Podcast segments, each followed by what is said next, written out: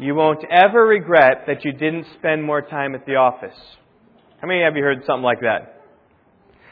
Uh, rather, the regrets you will have will be on a far different scale. Instead, you will regret that you didn't spend more time with your kids. Or you will regret that you didn't spend more time with God. Or that you weren't engaged in His work more. Or you will regret the sins of your youth. But you won't regret the time you didn't spend at the office. You see, death has a way of focusing us on our priorities, which sadly, quite frankly, are often learned too late in life. I think that's why Jonathan Edwards, when he wrote his resolutions in his youth, focused so many times upon his death. Jonathan Edwards, I'm not sure if you know this, but wrote out, I forget how many, hundred or so resolutions. They're worthy to be read. Um, but he, he oftentimes in these resolutions came back again to the theme about I want to focus my attention on the day I die that I might live today for that day. For instance, resolution number nine, he says, resolved to think much on all occasions of my own dying and of the common circumstances which attend death. He wants often to think about the day of his death. Or resolution number seven, it says, resolved never to do anything which I should be afraid of to do if it were the last hour of my life. There's a great way of focusing on the last hour of your life has to do with how you live now. And Jonathan Edwards just wanted to remind himself I want to do now what I won't be ashamed or afraid to do the hour of my death.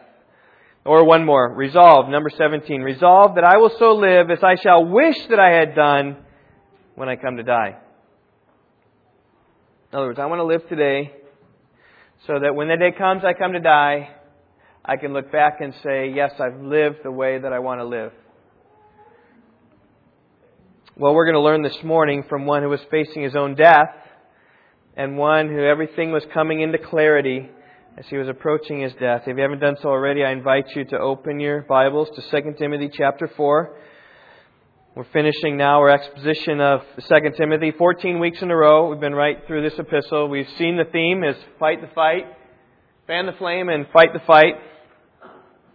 And Timothy and Paul is right here at the end of his letter. He is um, right at the border of writing. Maybe these were even the last words he wrote. We don't exactly know. But it was the last words that we have recorded for us in the Bible. He's got a proper perspective on his death, and his priorities are really there for Timothy to behold and for us to behold. Priorities in his death is what this was has. He says this to Timothy. He says, Timothy, verse 9, 2 Timothy 4, make every effort to come to me soon. For Demas, having loved this present world, has deserted me and gone to Thessalonica. Crescens has gone to Galatia, Titus to Dalmatia. Only Luke is with me. Pick up Mark and bring him with you, for he is useful to me for service. But Tychicus I have sent to Ephesus. When you come, bring the cloak which I left at Troas with Carpus, and the books, especially the parchments. Alexander the coppersmith did me much harm. The Lord will repay him according to his deeds. Be on guard against him yourself, for he vigorously opposed our teaching. At my first offense, no one supported me, but all deserted me. May it not be counted against them. But the Lord stood with me and strengthened me, so that through me the proclamation might be fully accomplished, and that all the Gentiles might hear, and I was rescued out of the lion's mouth. The Lord will rescue me from every evil deed and will bring me safely to his heavenly kingdom. To him be the glory forever and ever. Amen. Greet Prisca and Aquila and the household of Onesiphorus. Erastus remained at Corinth, but Trophimus I left sick at Miletus. Make every effort to come before winter. Eubulus greets you, also Pudens and Linus and Claudia, and all the brethren. The Lord be with your spirit. My message this morning is entitled, What Matters Most? It's really what Paul is setting forth here in this portion of 2 Timothy. He's down to his last days. He's alone. He's in prison in great need, reflecting upon the things that he, he really needs, that reflecting upon the things that he really wants. And we find two things that are really what matter most. And the first one is this faithful friends. Faithful friends are what matters most. You can see that there in verse 9 when he says to Timothy, Make every effort to come to me soon. There's an urgency in these words. Some translations say, Do your best. Right? Right? Just try as hard as you can to make every effort, please, to come to me because, Timothy, I want to be with you. I want to see you. You are a faithful friend. Uh, up until this point in 2 Timothy, Paul's really been seeking to help Timothy, giving him counsel as to how to, how to help him in his role as a pastor of the church in Ephesus. But right here on this verse, the, um, the door swings, the, the hinge turns, because at this point right here, Paul is telling Timothy how Timothy can help Paul. And coming to him and being with him on his last days on earth would be a big help to the Apostle Paul. And just let me tell you that you want faithful friends when you come to die. And I guarantee you, in your dying days, you want your friends who've known you to be around you to encourage you. Aides in the nursing home can give some comfort, but nothing like the comfort that a faithful friend will bring. And that's what Paul wants here of, of Timothy. He wants Timothy's companionship. He says, Make every effort to come to me soon. And, and even as if to, to heighten his desire, he says in verse 21, Make every effort to come before winter. Winter's coming. Now, we don't know whether he wrote this in October and said, hey, it's coming, or whether he wrote it in July, but, but winter is coming, and he wants Timothy to come soon to meet him. And they haven't just come, these pleas haven't come in chapter 4 alone. His, his desire came back in chapter 1, verse 4, where he talked about Timothy and constantly remembering you in my prayers night and day. In verse 4, he says, longing to see you. Timothy, I want to see you. You are a faithful friend.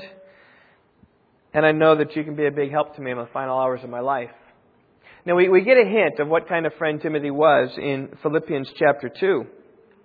When Paul is in prison on another occasion, Timothy was with him, and Paul wanted to send him to Philippi to help him minister to the Philippians. But listen to what he said. He said, I hope in the Lord Jesus to send Timothy to you shortly, so that I also may be encouraged when I learn of your condition.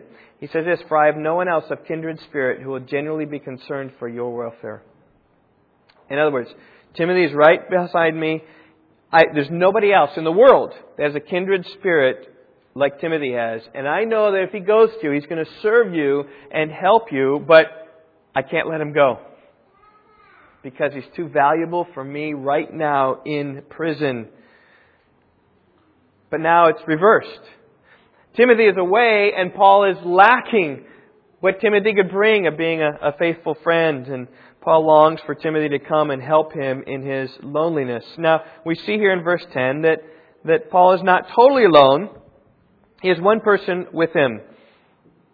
He says, Demas, having loved this present world, has deserted me and gone to Thessalonica. Crescens has gone to Galatia. Titus to Dalmatia. Only Luke is with me. And you can feel Paul's pain. In fact, even in verse 10 starts with a reason. Come to me, Timothy, soon, because they're all gone. Demas is gone. Titus is gone. Crescens is gone. Uh, uh, Luke is the only one with me. Now, no doubt Dr. Luke, who had been with Paul other times in jail, was ministering to his physical needs as he saw fit, as he had needs, was there. But these other three had left. And, and by the way that things are said here, I think they left in a different way. Because it says here in verse 10, Demas, having loved this present world, has deserted me and gone to Thessalonica. If the others had loved the present world and deserted him, he could have said, so also Crescens has deserted the world and Titus. But he simply says, no, Crescens to the Galatia and Titus to Dalmatia. I think there's a distinction in how these men have left. Uh, my suspicion is that Crescens and Titus have left for ministry reasons. Ministry in Galatia and Tim, ministry in, in Dalmatia, but, but Demas is left for a different reason. Demas is left because he loved the present world. Let that sink in a little bit. Bottom line, Tim, Demas was not concerned for Paul's welfare. He was concerned for his own welfare. He loved this world and the pleasure this world could bring. And so he left Paul in his hour of greatest need and headed off to Thessalonica. Demas is one of the saddest stories in all the Bible, ranks there just below Judas. He's mentioned three times in Paul's epistles, once in Philemon, once in Colossians, and once here in 2 Timothy. In Philemon and Colossians, he's identified as a faithful co worker with Paul. One who worked right alongside Paul. And yet, here, it's much different. Here, Demas proved himself an unfaithful friend. Now, we don't know how it is that he loved the world. Maybe he loved the possessions of the world, something he wasn't going to have with the Apostle Paul. Paul was so poor that he asked for a coat to be brought to him. He couldn't even purchase a coat. Maybe Paul, uh, Demas loved the comforts of this world, something that he didn't have as a companion of Paul. He was there with him in the prison or close by. The, the comforts of life weren't very good there. Or maybe he loved his reputation in this world and something he couldn't have with the Apostle Paul. I mean, back in chapter 1, Paul talked about Onesiphorus who often refreshed me, he says. He was not ashamed of my chains, but when he was in Rome, he eagerly searched for me and found me. He said, The Lord grant mercy to the house of Onesiphorus on that day. And you know very well what services he rendered at Ephesus. Here was Onesiphorus asking around, Hey, do you know where the Apostle Paul is? Apostle Paul is in prison. Where is he? He could get in trouble for identifying himself with Paul. Uh, he didn't care. He would have shame brought upon his name for associating with the pastor, with the Apostle Paul. But Onesiphorus didn't care. But maybe Demas cared and loved this world, loved his reputation. Maybe but Demas loved his life. And to associate with Paul meant maybe he would die a martyr's death right alongside Paul. And he didn't want that. So maybe he left because he, he loved living. He loved breathing. Now, we don't know for sure how Demas loved the world, but somehow it had to do with this call to suffering that comes to every believer in Christ. 2 Timothy 3.12, all who desire to live godly in Christ Jesus will be persecuted. Anybody who's associating with Paul would suffer hardship, as the call is in chapter 2, verse 3, suffer hardship with me as a good soldier of Christ Jesus. Anyone who associates with Paul would, would tend to be maybe ashamed. He says, don't be ashamed of the testimony of the Lord or of me as prisoner. Right? Face the shame, and it's okay because we're going to be ashamed for Christ's sake. I can do that. Demas was unwilling to take up his cross and follow Jesus. Unwilling to be a faithful friend to Paul and deserting him in his hour of need. And, and there's some application here, obviously, for us all. So, what sort of friend are you? Are you a Demas like friend? Are you a Timothy like friend? Will you love the world more than you love Christ? Will you love the world more than you love the followers of Christ? Will you desert your friends and prove unfaithful to the Lord in this process? If you can think in your mind even now, you know of people who have been like that. Maybe one time served the Lord right alongside you, maybe. And yet now want nothing to do with Jesus, have been Demas and have forsaken and have left. But don't think it can't happen to you. Don't, don't be secure to think, what do you mean it can't happen to me? Look, I'm faithful to the Lord. Look at all the things that I'm doing. Well, Demas probably could match you, serving as a fellow worker right alongside Paul, being called a fellow worker, laboring for the Lord, and yet somehow the lure of the world pulled him away. And my suspicion is it pulled him away slowly, as the lure of the world always does. Right? The, the office employee who embezzles thousands of dollars starts with one dollar. The man engaged in pornography or woman engaged in pornography starts with one look. And yet, Timothy, Demas, somehow, with the lure, started pulling him away and he joined the ranks of those in the Bible who started well but finished poorly. Men like Demas, like Judas, who betrayed Jesus. Or men like King Asa, who turned to the king of Aram rather than relying upon the Lord. Or like Solomon, who forsook the Lord, though he was the wisest man who ever walked the earth. Don't think that you are immune. Paul says, Work out your salvation with fear and trembling, for it's God who's at work in you. You're dependent upon God every step of the way of your Christian life. I would say this identify your weakness, plead with the Lord for strength to fight, every day and fight until the end that you might be able to say with Paul, I have fought the good fight, I have finished the course, I've kept the faith. Let's not be Demas's. Well, let's move on. Verse 11, he says, Only Luke is with me. But he says, Here's another faithful friend. Pick up Mark and bring him with you, for he is useful to me for service. And let me tell you, as discouraging as Demas is, Mark is that encouraging. Because Demas was one who went down, but Mark is one who went up. Demas is one who had successes in early part of life and failures later. Mark had failures in his early part of life, but successes failure, but successes later.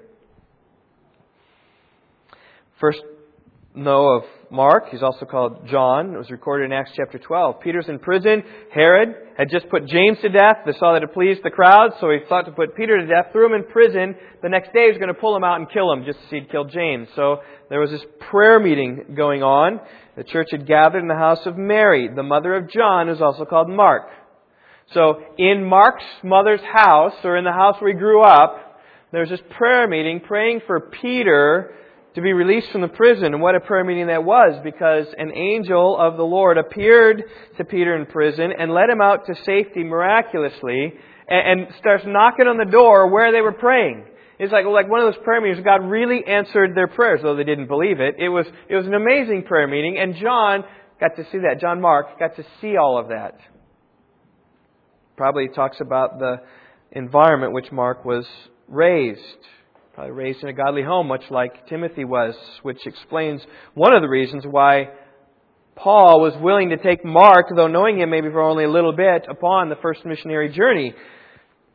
And off he went with Paul and Barnabas in the missionary journey to be their helper.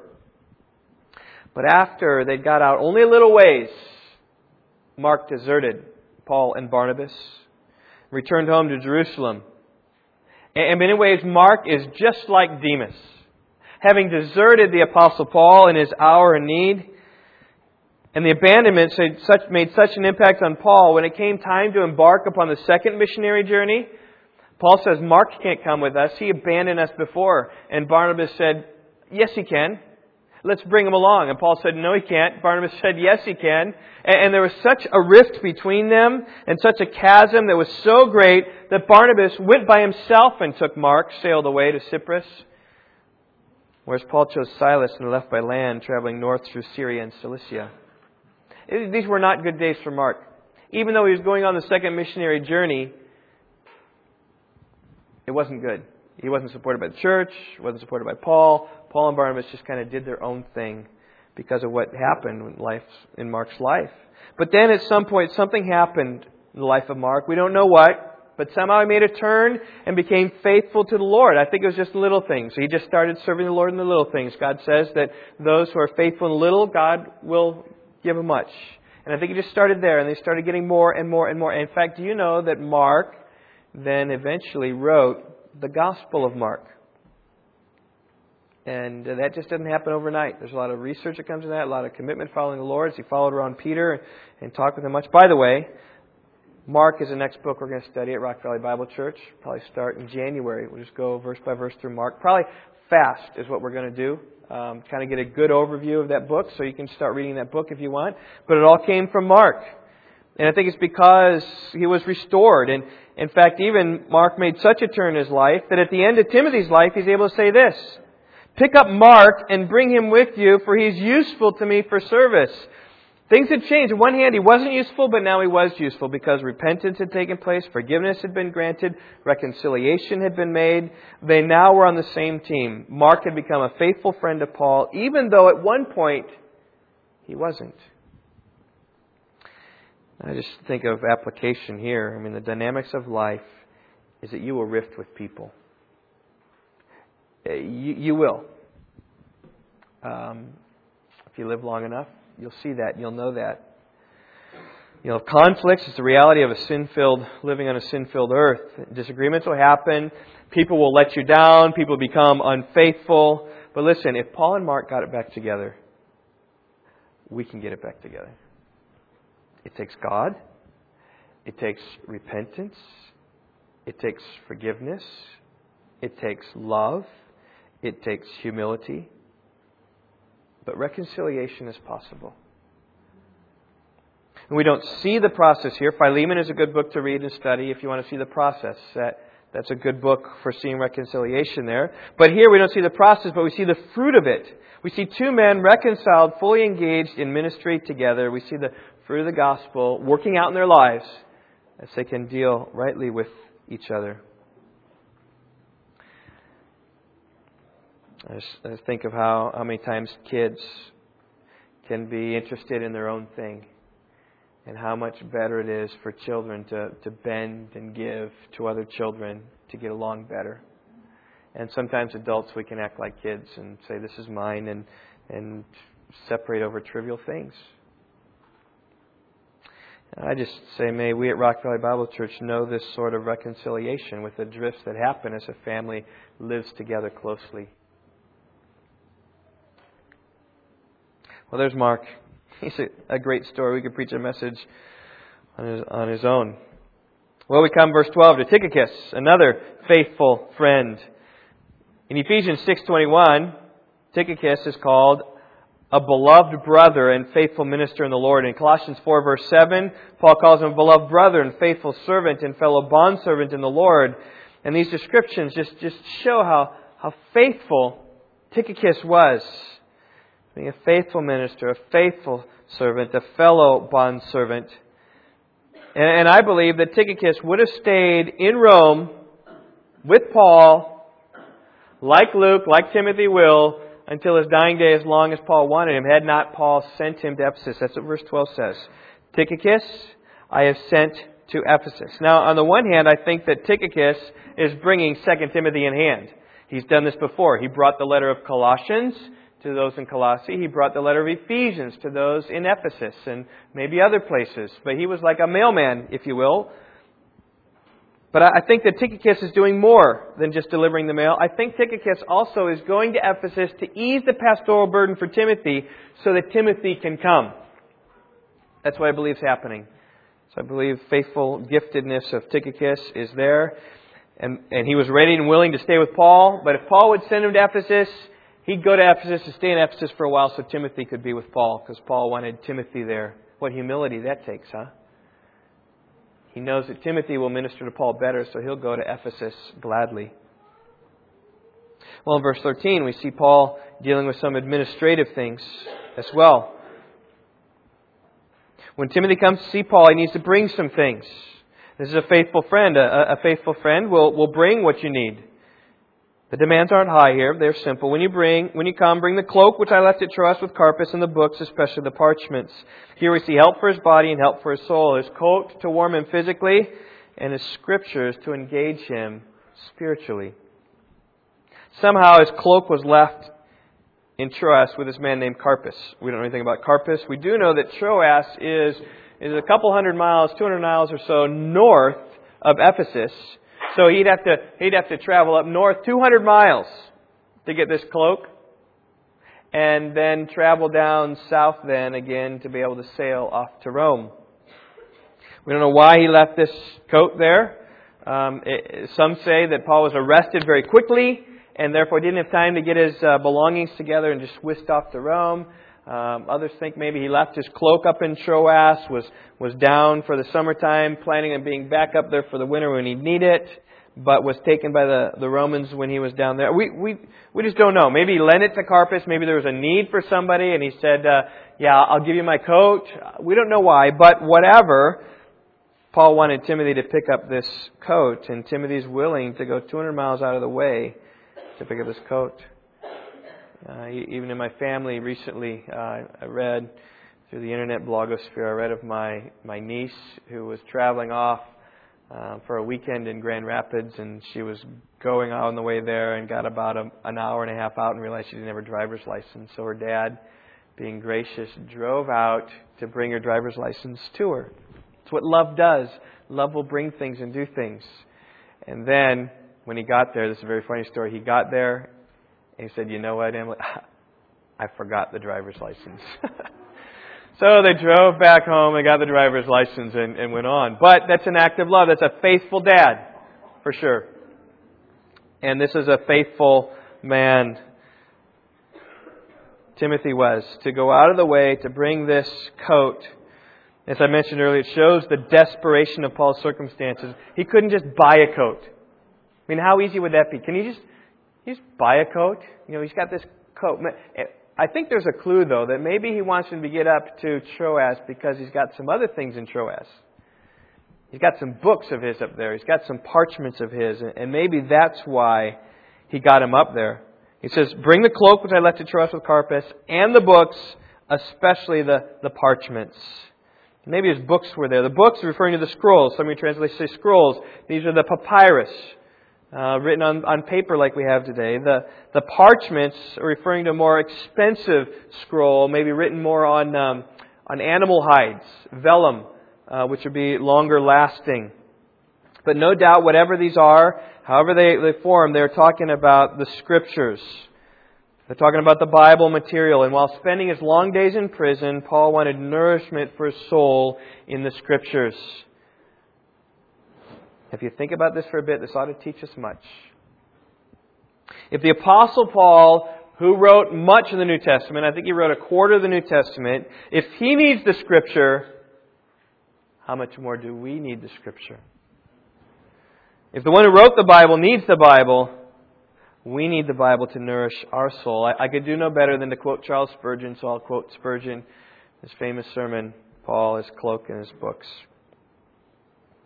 The apostle says to Timothy, and so he says to every preacher, give yourself unto reading. The man who never reads will never be read. The man who never quotes will never be quoted. He who will not use the thoughts of other men's brains proves he has no brains of his own. Brothers and sisters, what is true of ministers is true of all people. You need to read. Renounce as much as you can all light literature, but study as much as possible sound theological works, especially the Puritan writers and expositions of the Bible. We are quite persuaded that the very best way for you to be spending your leisure is to be either reading or praying. You may get much instruction from books which afterwards you may use as a true weapon of your Lord in your Lord and Master's service. And Paul cries, Bring the books! And Spurgeon then admonishes, join the cry. Bring the books. Bring the books. I need them. As a pastor, of course, it's easy for me to bring the books because I love books. I love reading books. But what's true of pastors ought to be true of people as well. And I say, is this your cry? Can you say with Job, I've treasured the words of his mouth more than my necessary food? You say that? He cried with David, Your loving kindness is better than life. And where do we learn the loving kindness of the Lord? We learn of it through the Scriptures. Do you live on bread alone? Or do you live on every word that proceeds from the mouth of the Lord? Did you cry? Bring the books! Bring the books! Let me just remind you what the books contain. They are scriptures. They are all scripture. And all Scripture, if you look back in chapter 3, verse 16, it says, All Scripture is inspired by God. That is, it's breathed out of God. It is the very words of God that we hold in our hands. And this Scripture is not only God's Word, but it's also helpful, it's profitable, it is useful. It is useful for teaching to telling us what we need to believe. It is useful for reproof, showing us where we're wrong. It is helpful and profitable for correction, right? Directing us in the right way. It's helpful and profitable for training in righteousness.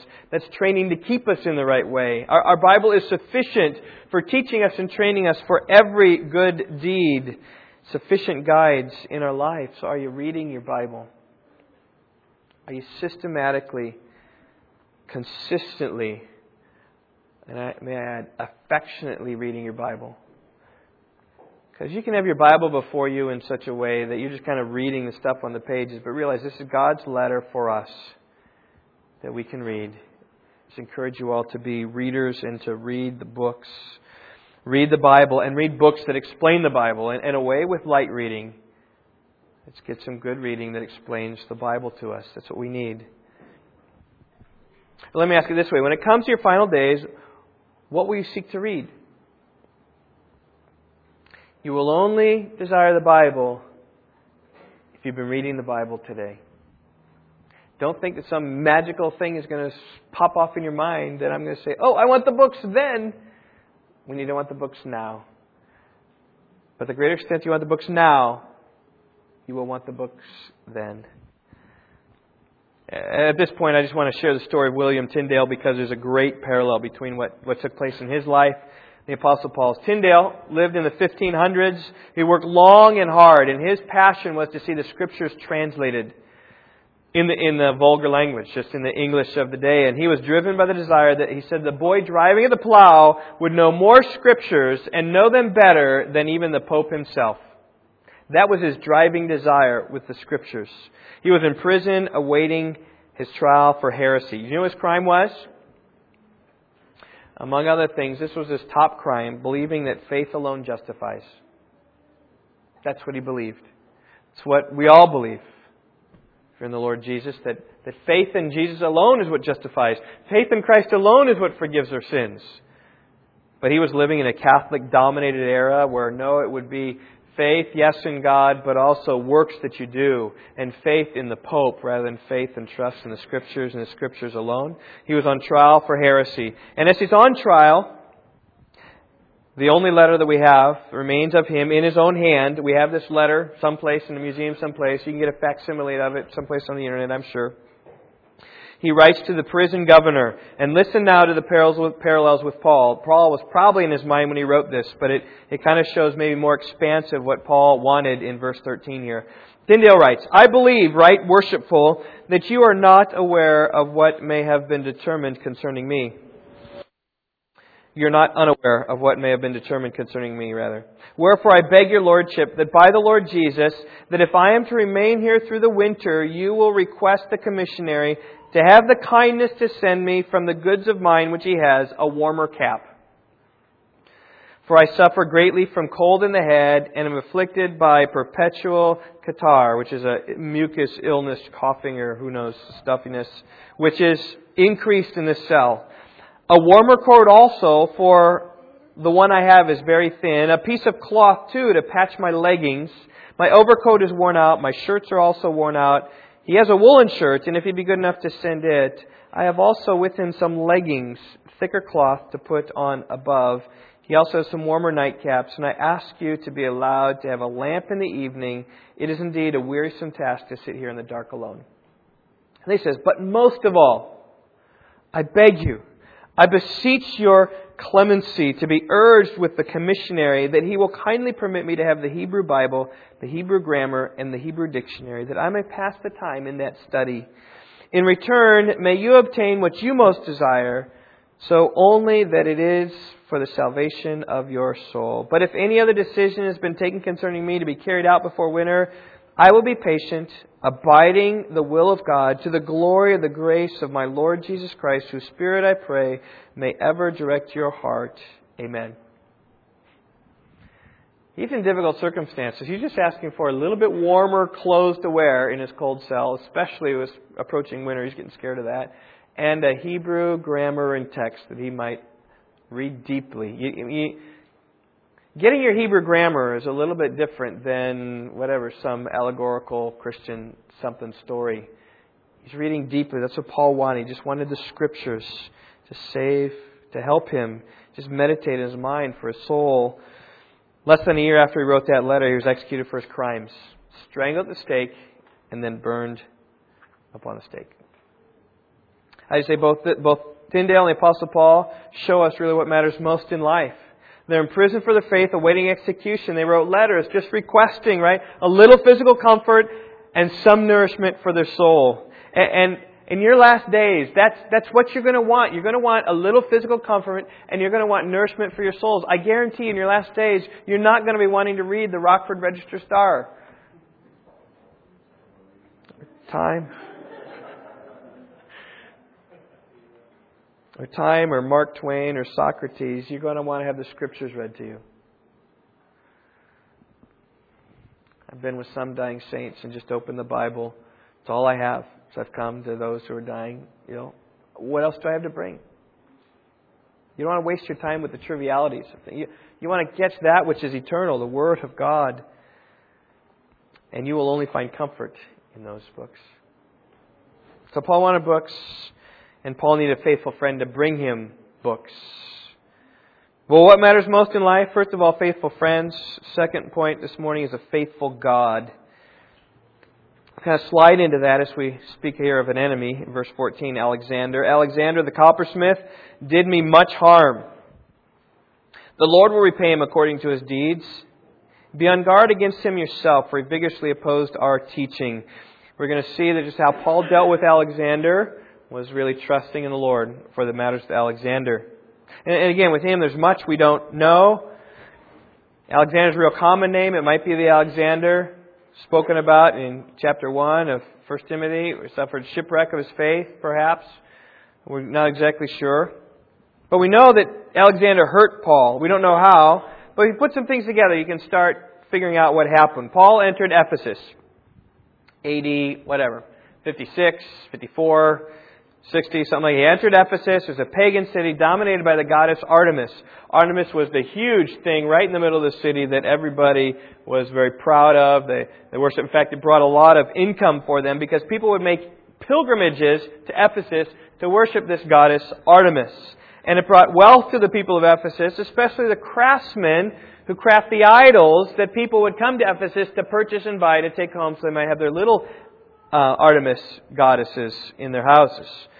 Well, when Paul came to Ephesus, revival broke out, especially among those who practiced magic and exorcism.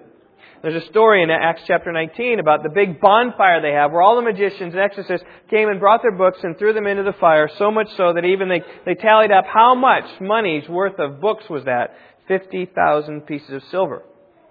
The Word of God was mighty and prevailing there in Ephesus. A revival was taking place. It didn't sit well with the craftsmen at Ephesus. They knew full well their livelihood was at stake. And so one of them, Demetrius, gathered together all the workmen. He said this, Men, you know that our prosperity depends upon our business. And you see and hear that not only in Ephesus, but also in all of Asia, this Paul has persuaded and turned away a considerable number of people, saying that gods made with hands are no gods at all. Not only is there a danger of this trade of ours fall into disrepute, but also the temple of the great goddess Artemis be regarded as worthless, and that she whom all of Asia and the world worship will even be dethroned from her magnificence. That was the attitude of the craftsmen in Ephesus. They were worried about their livelihood. They were worried about the reputation of their city, about this great Artemis, by the way, who has gone by the wayside. God's proved her false, that's for sure. And you can imagine in the passion and anger of Alexander, the coppersmith, a craftsman in Ephesus, and his anger may well have been directed right at Paul who brought the gospel to Ephesus, who worked tirelessly to propagate it through the world, and Alexander, I'm sure, saw it as a way in which he was cutting away at his nest egg. Now, I know enough about people and their clinging to money. So I've talked to Phil Gus, if I've talked to Phil Gusky in the past about people and their money. He says you start touching people in their pocketbooks, and they become very sensitive. They become very testy, right, Phil? Right? When, when their nest egg starts losing in the market, people get really antsy. Years of hard work brought them where they are, and they want to protect that with all of their heart, all their soul, and all their might, because that's where their, their future lies. And I believe such is the case with Alexander. Coppersmith. The security rested in the prosperity of his business. The gospel is a threat to his business. And so we see in verse 15 that he vigorously opposed our teaching. The gospel wasn't good for his financial well being, so it's cut down the gospel, cut down the source of that gospel in whatever way possible. Now, we don't know what Alexander did with Paul, but we know that it was hurtful, it was harmful. Look at verse 14 again. Alexander the coppersmith did me much harm. It was hurtful. Paul's response to Alexander, I'm sure, was like chapter 2, 24, 25, and 26. The Lord's bondservants must not be quarrelsome but be kind to all, able to teach, patient when wrong, with gentleness correcting those who are in opposition, if perhaps God may grant them repentance, leading to the knowledge of the truth. I'm sure that's how it was with Alexander. Alexander coming upon him, quarreling with him. I don't think he quarreled with him. I think he just gave him a straight answer, a smooth answer, a patient answer. He was wronged, and I'm sure that Paul was gentle when he was wronged. He was patient with them. He was correcting them in opposition. He didn't step down at all from the truth but he brought it front, straight, and center. And I think he was praying for Alexander that God would grant to him repentance. Now, obviously, repentance wasn't granted because it says there in verse 14, the Lord, I'm uh, sorry, be on guard, verse 15. Timothy, you be on guard against him yourself. See, he's still a danger. He hasn't repented. So I think what Paul is telling Timothy even here is he says just, just be non quarrelsome, be kind, patient when wrong, bring the truth straight front and center, be, right? Be as innocent as doves, we're saying, but be as wise as serpent. Know that this man is, is a danger to you. But the key to everything about dealing with Alexander is his perspective with the Lord, how he needed a faithful Lord. He said, The Lord will repay him according to his deeds.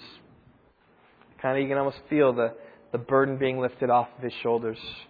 Paul knew the scriptures. The vengeance is mine. I will repay, having quoted it on another occasion. And he trusted that scripture. God said, vengeance is mine. I will repay. And so, so Paul basically said, okay, God, you, you will repay Alexander for all the wrong he did to me. I don't need to repay that. The Lord will repay him according to his deeds. I think there's a peace of mind that he gives Paul. And it will give you all peace of mind as well when you deal with conflicts with non believers who resist the gospel.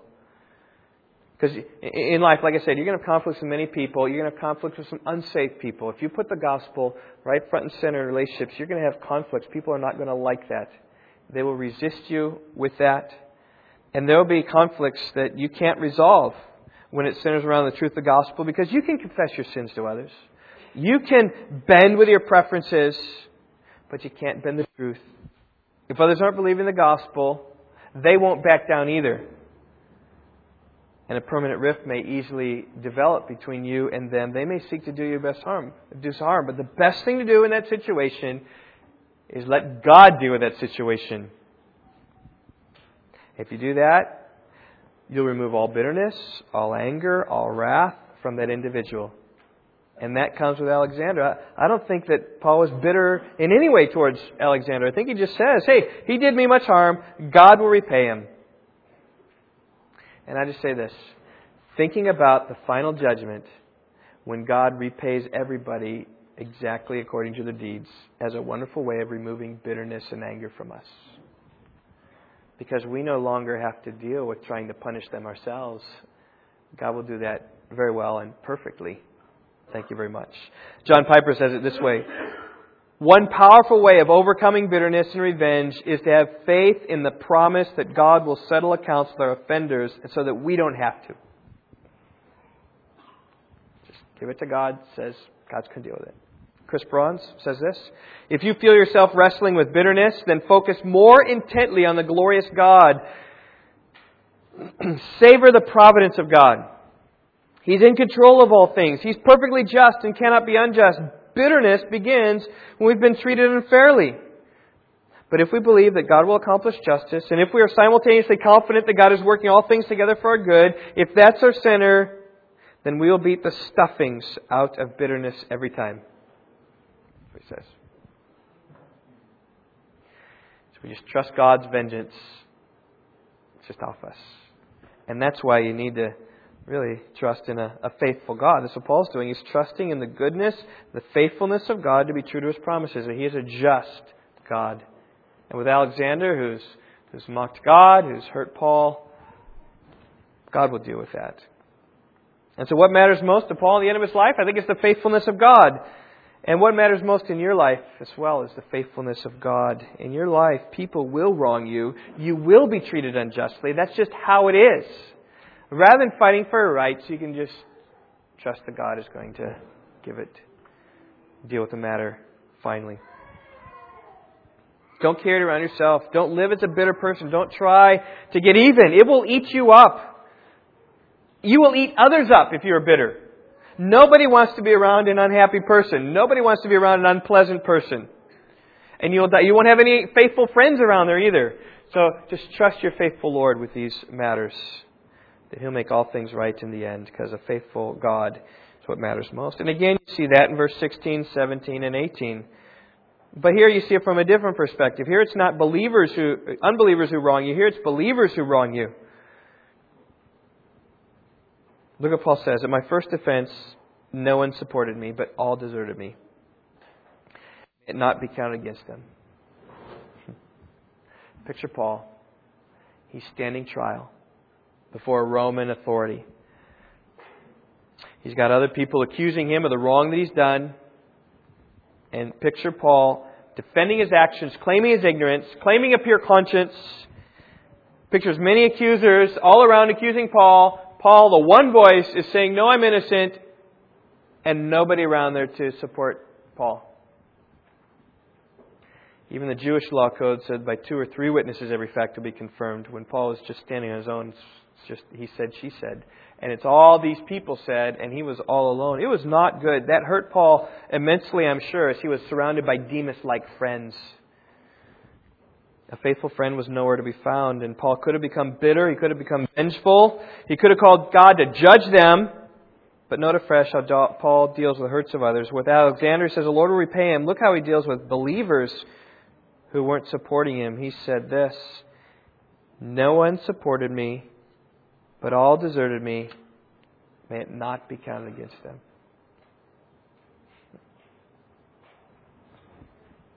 Rather than trusting his fellow believers to the judgment of God, he entrusts his fellow believers to the grace of God. And that's really what grace is. It's the sort of grace that God extends. I think of uh, Peter. Was exactly like this, right? He didn't support Jesus in the day of his need, the day of trial. He didn't stand up for Jesus and testify for him.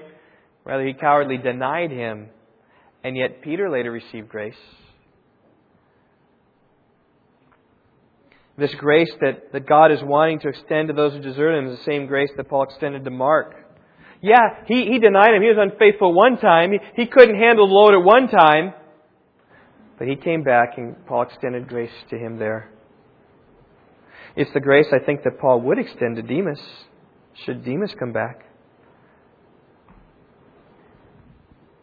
I encourage you to extend such grace to believers who disappoint you. And, and, do, it, and do it this way. Think about this is if they're a believer in Christ, Christ has died for our sins, died for my sins, died for their sins. Yes, one of the sins that Christ died for was the very sin in which they hurt, hurt you, what deserting you or whatever. And now are you going to require that again of God? I think Paul says, No, I recognize God, you died for that very sin, and God, may you be gracious and merciful to them. That's what he's saying. He's recognizing that God's work of grace and kindness toward another person, even the sins that hurt us. And that changes everything. That then you don't have to have bitterness in your disappointment. You can have grace in your disappointment. And as God has forgiven you by grace, pray for God to forgive them by grace.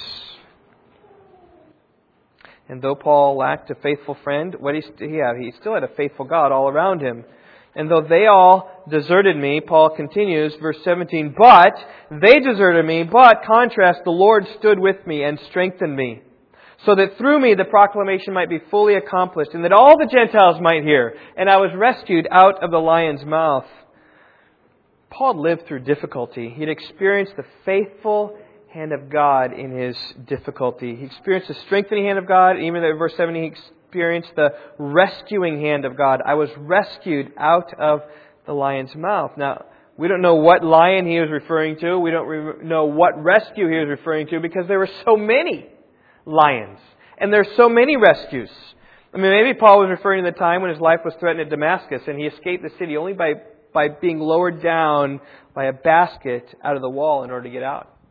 Maybe that was the lion he was talking about. Maybe he was talking about the lion at the time his life was threatened at Jerusalem and he was led away by the brethren before the angry mob of Jews could get after him. Maybe Paul was referring to the insistence when he was stoned and left for dead by those from Lystra. God rescued him out of that. Maybe Paul was referring to the time which uh, it was found out that people had pledged, hey, we're not going to eat or drink anymore until we kill Paul. And it got found out to the Romans, and he had an escort of 200 soldiers and 70 horsemen in night from Jerusalem to Caesarea.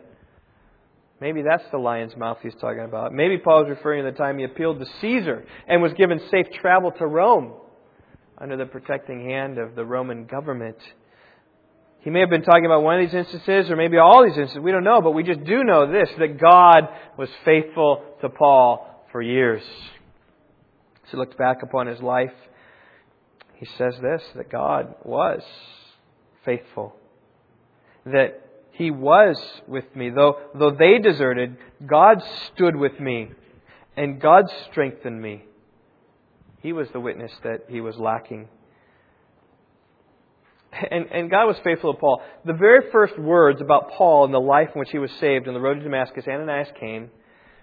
He said that God saved Paul with a purpose to bear God's name before the Gentiles and the kings of the sons of Israel. That's what his very first purpose was. And here, that's exactly what he did. God strengthened me so that through me the proclamation might be fully accomplished and all the Gentiles might hear. He was told the day of his conversion, three days after his conversion, he's still blind. I asked, You're going to come and bear my name to the Gentiles and the kings and the all earth. And that's what he did. The proclamation might be fully accomplished. God strengthened Paul through his whole life. And Paul felt that strengthening hand of God in his life. And now at the end of his life, he can trust the faithfulness of God. That's what verse 18 is about. I know I've got a faithful God. He's, he's proved himself in the past even when no one else did. He's one. He can take vengeance upon Alexander fine. He can give grace. And I know that in the future, verse 18, the Lord will rescue me from every evil deed. And he will bring me safely to his heavenly kingdom. To him be the glory forever and ever. Amen. And in the end, really, this is what matters most is that you have a faithful God who can bring you safely to his heavenly kingdom. Paul had seen the faithful hand of God in his life, and now he's in a position to trust the faithful hand of God to come for the rest of his life. It really is what matters most. And this really, by the way, is the gospel right here. See, it's the God who saved us will rescue us, will protect us, will guard us, will bring us to himself. As Romans 8 says, we know that God causes all things to work together for good to those who love God, who are called according to his purpose. And what God starts, he finishes, right? For those he foreknew, he predestined to become conformed to the image of the Son, that we might be firstborn among many brethren. And these he predestined, he called, and these he called, he justified, and these he justified, these he glorified. That's all past tense. That everything that God did, he's going to carry and prove, because God views our salvation as links on a chain, which are all connected and he will bring. To the Philippians, he said, He who began a good work in you will be faithful to complete it. That's the gospel. God doesn't save us by his grace only to let us continue in our works and our efforts. God saves us by his grace, and he keeps us by his grace from first to last. We begin in God's hands, he keeps us in his hands, he preserves us in his hands, and delivers us into his kingdom. I mean, there's the idea, right? He's going to bring me safely to his heavenly kingdom. We are in the hands of Jesus. We're in the hands of the Father. And the devil can't snatch us out of the hand. He's going to take us and bring us to his kingdom. That's, that's the good news of the gospel that we have because we have a faithful God. And you're going to want that God when it comes to the day that you die. I love Richard Sibbes, the picture he said long ago. He said, When a child falleth not, it's not from the mother's, is it not? Let's try again. When the child falleth not, it is from the mother's holding the child not the child's holding the mother. So it is that God's holding of us, knowing of us, embracing of us, and justifying us that makes the state firm and not ours. God is the one who does it. And God is our faithful God who brings us into the end. And that's the God that Paul was trusting in his final days. He is trusting that God will rescue him from every evil deed and bring him safely to his heavenly kingdom. To him be the glory forever and ever. Amen. So, what matters most in this life? Faithful friends and a faithful God. Verses 19 through 22, we have a microcosm of my message this morning. We see faithful friends and we see a faithful God. So look for the friends really quick. 19. Prisca and Aquila and the household of Onesiphorus, greet them. These are faithful friends. Prisca and Aquila, Priscilla and Aquila, they were faithful ministers. They, they were faithful servants of Christ. They were a married couple together ministering for the Lord. In fact, they were tent makers, helped Paul earn a living making tents, and they spread the gospel in every other chance they had. Onesiphorus helped Paul by seeking him out in Rome and not being ashamed of his chains. Other faithful friends. Then we see 20 Erastus remained at Corinth, but Trophimus I left sick at Miletus. Presumably, these are faithful friends who would be with Paul, but they stayed for various reasons. Erastus was left at Corinth, probably to minister. Trophimus I left sick at Miletus. You catch that. The Apostle Paul, with healing powers, left the man sick. These people who think that they can, whatever, the, the healing all goes on and they can heal at will. Paul, even Apostle Paul left somebody sick. But they were faithful friends as well. But Trophimus was sick; he couldn't continue on in his ministry. And then he hears from those in Rome. People in Rome are greeting him. Maybe these were outside the prison someplace, helping, you know, maybe the people at the church, I'm not sure. He says, Eubulus greets you, also Pudens and Linus and Claudia and all the brethren. These are just some more faithful friends that were certainly around Paul in some extent. They're sending Timothy back, greetings back to Timothy. And we see a faithful God in verse 22, right? The Lord be with your spirit. Grace be with you. Again, returning to the Lord at the end of his epistles, just saying, God be with your spirit. It's a prayer, it's a benediction, it's a good word. May God be there. And then finally, grace be with you. What a great way to end the letter, entrusting Timothy to a faithful God, right? What a great place for us to end, entrusting ourselves to the grace of God as we close the book of 2 Timothy. The journey has been well worth it for our souls. Let's pray. Father, I'm thankful for these weeks we've had in 2 Timothy, how rich they've been. I thank you how I even know the book better. I pray you'd strengthen us to fan the flame. You'd strengthen us to fight the fight. Lord, that we would be a, a, faithful steward of the things that you give us through hardship, through trial, through difficulty, through conflict.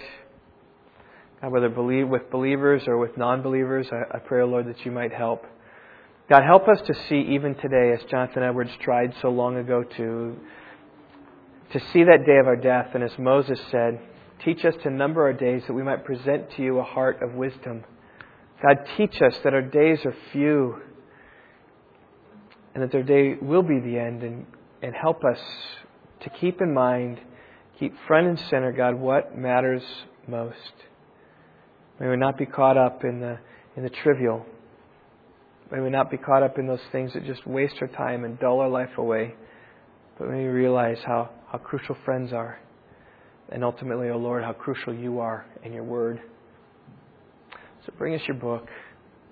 Let it, let it resonate in our hearts that we might die in that day faithful servants of Christ who have fought the good fight, who have finished the course, who have kept the faith. Because we know that in the future you have laid up for us the crown of righteousness which the Lord, the righteous judge, will award to us on that day, and not only to Paul, is what he said, but also to all who have loved his appearing. God, that crown is what we are aiming for, is what we're shooting for, it is our greatest delight, it's our greatest treasure. I pray you'd help us keep that and focus our greatest treasure. So help us these days with faithful friends, church family, and help us show of your faithfulness to us that we trust you in great ways. I pray in Jesus' name. Amen.